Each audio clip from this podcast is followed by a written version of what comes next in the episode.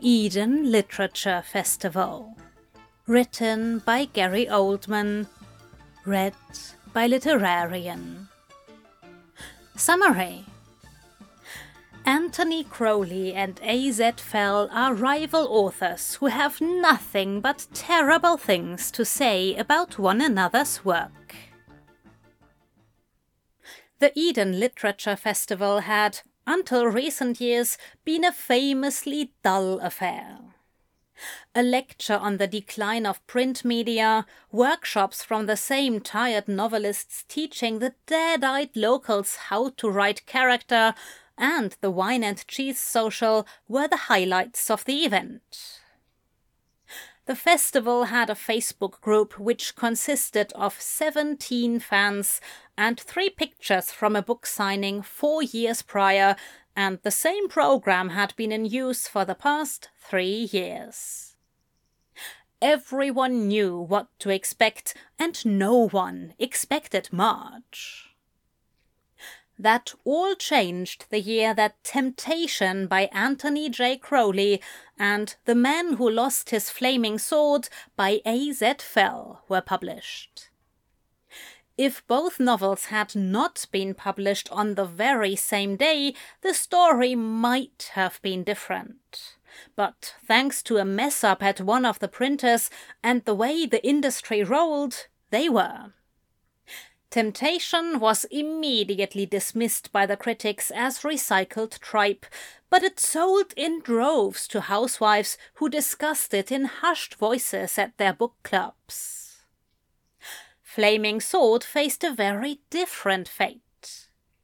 Every paper with a literature section declared it a modern classic, it was pegged to be the next Booker winner, but readers across the country picked it up and said, Oh, I've heard good things about this, before putting it back on the shelf and buying something half the size and with much more murder. Neither author was entirely happy with the reception of their debut. So, when a journalist managed to interview the elusive Aziraphale Fell about the themes in his work, he was more than a little disgruntled when the final question asked wasn't about his book at all. Temptation has been on several of the bestseller lists. Have you read it? And really, he couldn't be blamed for brushing it off with a sharp no, which, of course, made the headline and the bulk of the write up. AZ Fell calls Temptation populist rubbish, full interview on page 34. He was almost certain he hadn't called it rubbish. He'd been trying very hard to avoid that. A week later, an interview by the same paper quoted Anthony J. Crowley as saying that Man Who Lost His Flaming Sword is hardly a joyous read. Authors like Fell need to realize that readers these days are looking for entertainment, not a sermon of the evils of mankind. And a bit of sex doesn't hurt either. When both novelists were booked for the Eden Literature Festival, no one thought much about it, because it was the Eden Literature Festival after all.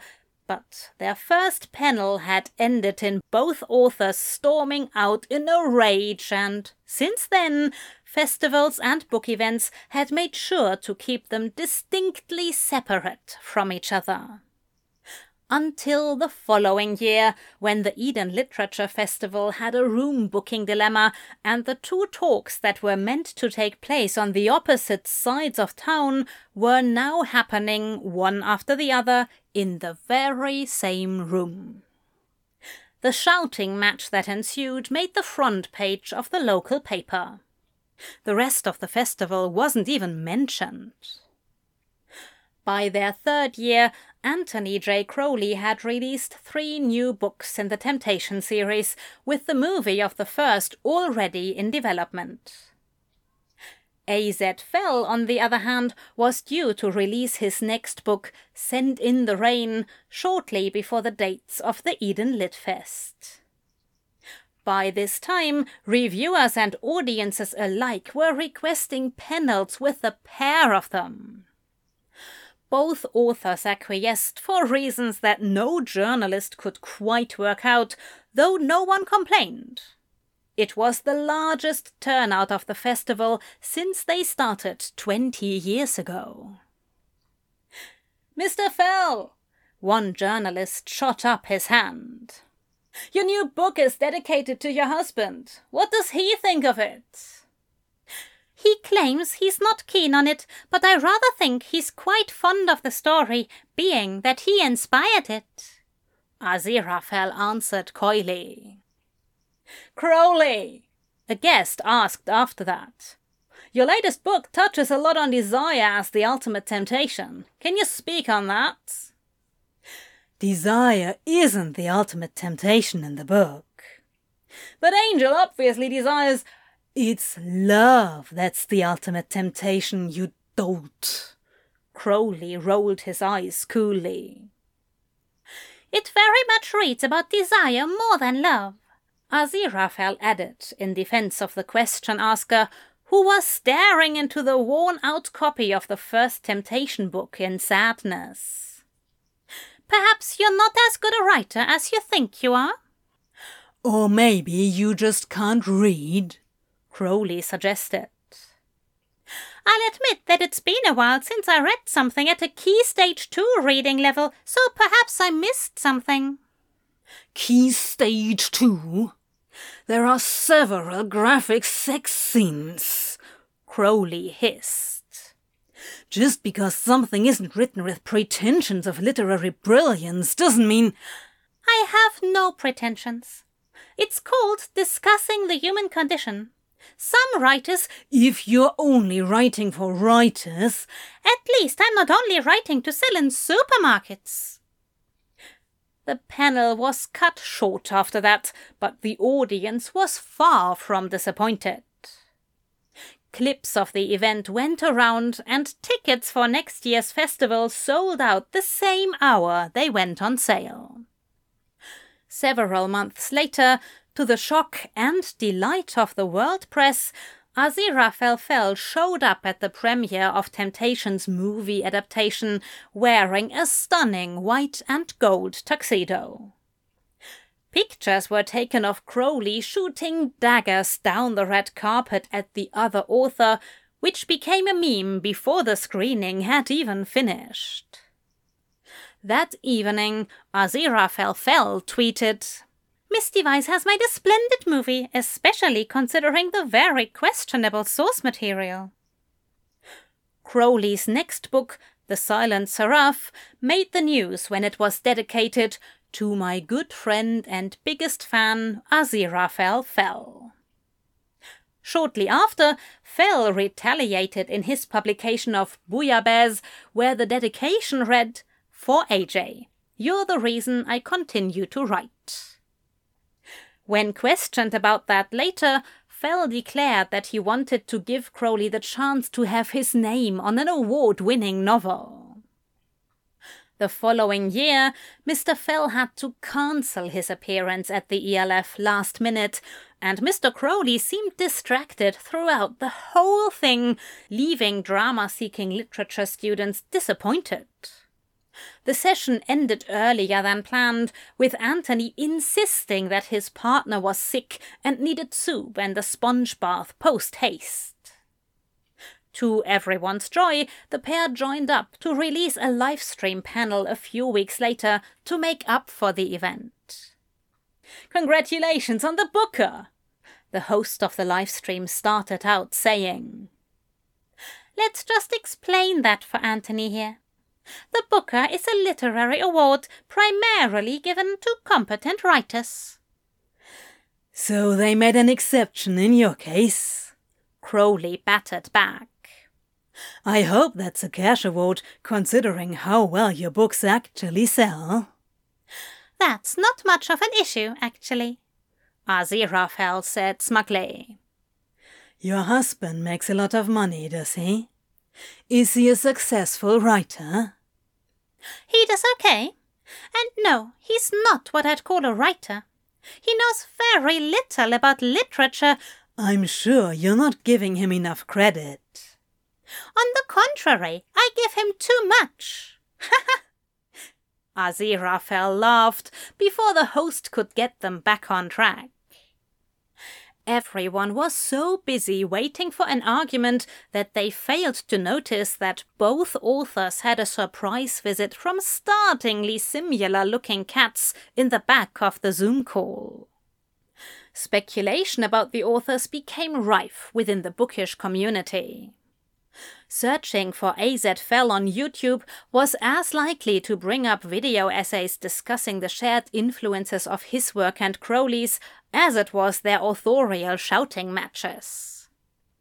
Theories emerged that Temptation and all of Fell's work took place in the same cinematic universe, and there were three PhD students commencing research on the intertextuality of Fell's public appearances with Crowley and the world within his novels. By the time the following Eden Literature Festival took place, two towns over to accommodate the larger audience demand, people were itching for answers. Mr. Crowley, a journalist started. Your tweet this morning. Yes. Could you speak on that? I mean exactly what I said. He shrugged. Sorry, but what was the tweet? Aziraphale butted in. Crowley looked back at the journalist with a wide grin, as if to say, Go ahead. Ah, uh, the journalist stuttered. The tweet says, AZ Fell can't read. Pass it on. You didn't see it? Crowley asked his colleague, almost affronted. Or could you just not read it? I blocked you several months ago, Fell retorted. It's this kind of originality that makes Witch Hunter so engaging. Sorry, but does that mean you've read Witch Hunter? The journalist voiced loudly. It's not out yet. Might have flicked through the proof copy that I found on my desk. Did you like it? Crowley turned to Aziraphale, eyebrow cocked. Can't say I did. You do. Crowley brushed him off. Anyway, that's not out yet.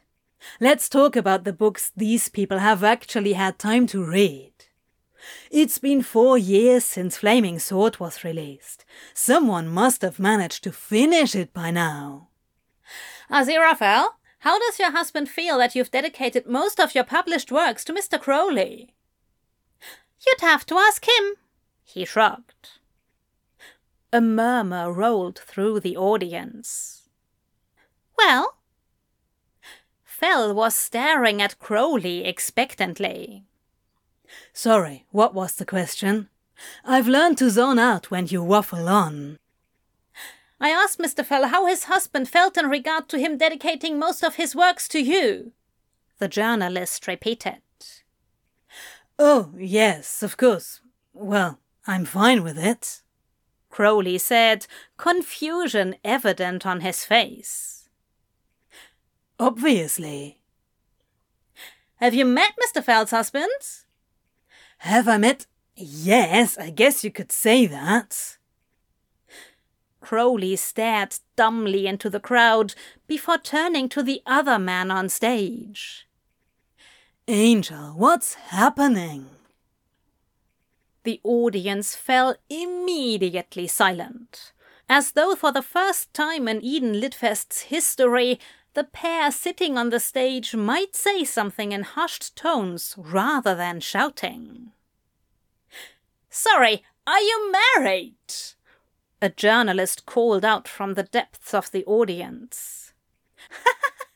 of course, Aziraphale chuckled. You didn't think we actually hated each other, did you? The silence this time was guilty. Oh Aziraphale sighed. Crowley, who seemed to be reveling in the awkwardness of the room, grinned and clapped his hands over loudly. Now, can we talk about my book, please? My husband makes almost no money, and I promised him a trip to Greece.